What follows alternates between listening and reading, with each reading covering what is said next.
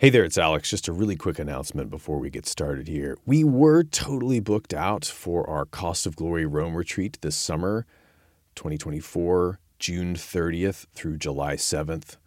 But we've managed to make some adjustments and we've found room for another one or two slots.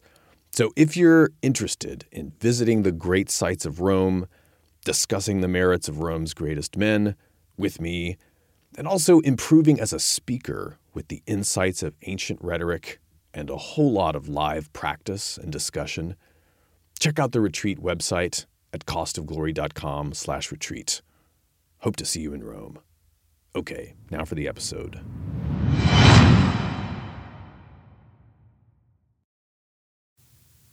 Hello and welcome to another episode of The Cost of Glory by Ancient Life Coach. My name is Alex Petkus. Our primary mission here is biography, but in the Cost of Glory podcast, we don't study biography just so we can seem more educated to people we're trying to impress, or just to pleasurably pass the time with stories evoking pity and fear, admiration and humor. That's all fine, but this isn't pure entertainment. We really do it because we're interested in becoming sharper and stronger to face the present challenges we have today. That's why Plutarch wrote these lives, after all. So, in that spirit, while you're waiting for the story of Eumenes of Cardia, coming in a couple of weeks, I've got a brief message from Plutarch to share with you. This passage comes from a treatise Plutarch wrote called On Tranquility of Mind. It's for a busy friend of his, a Roman leader. So, a guy from a long time ago, but I bet you can use this advice today, or maybe tomorrow at the latest. Okay, so this friend of Plutarch's seems to have been a member of the Roman Senate.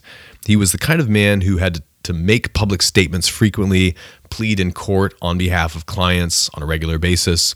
His name was Paccius, and Paccius received requests for his assistance with all kinds of problems and causes day in and day out. So you can imagine he got pretty stressed sometimes and often wondered if he might be happier if he could somehow back out of the life that he had gotten himself into.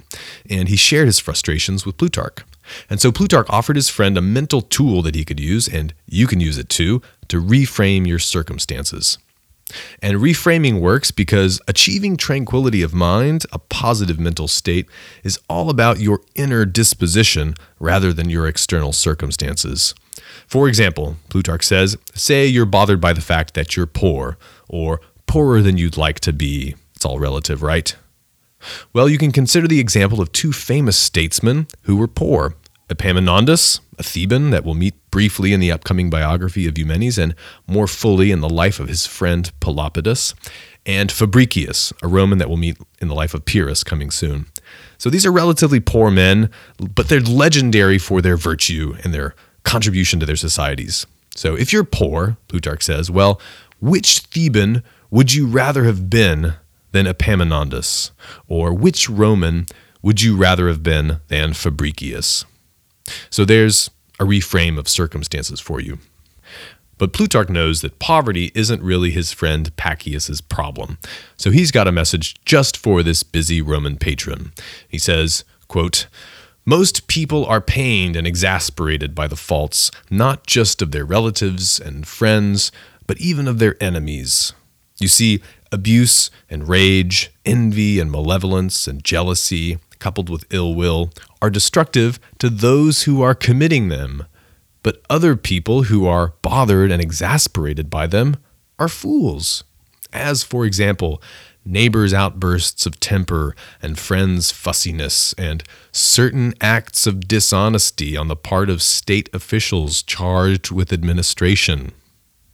By these things, you yourself seem to me to be disturbed as much as anybody.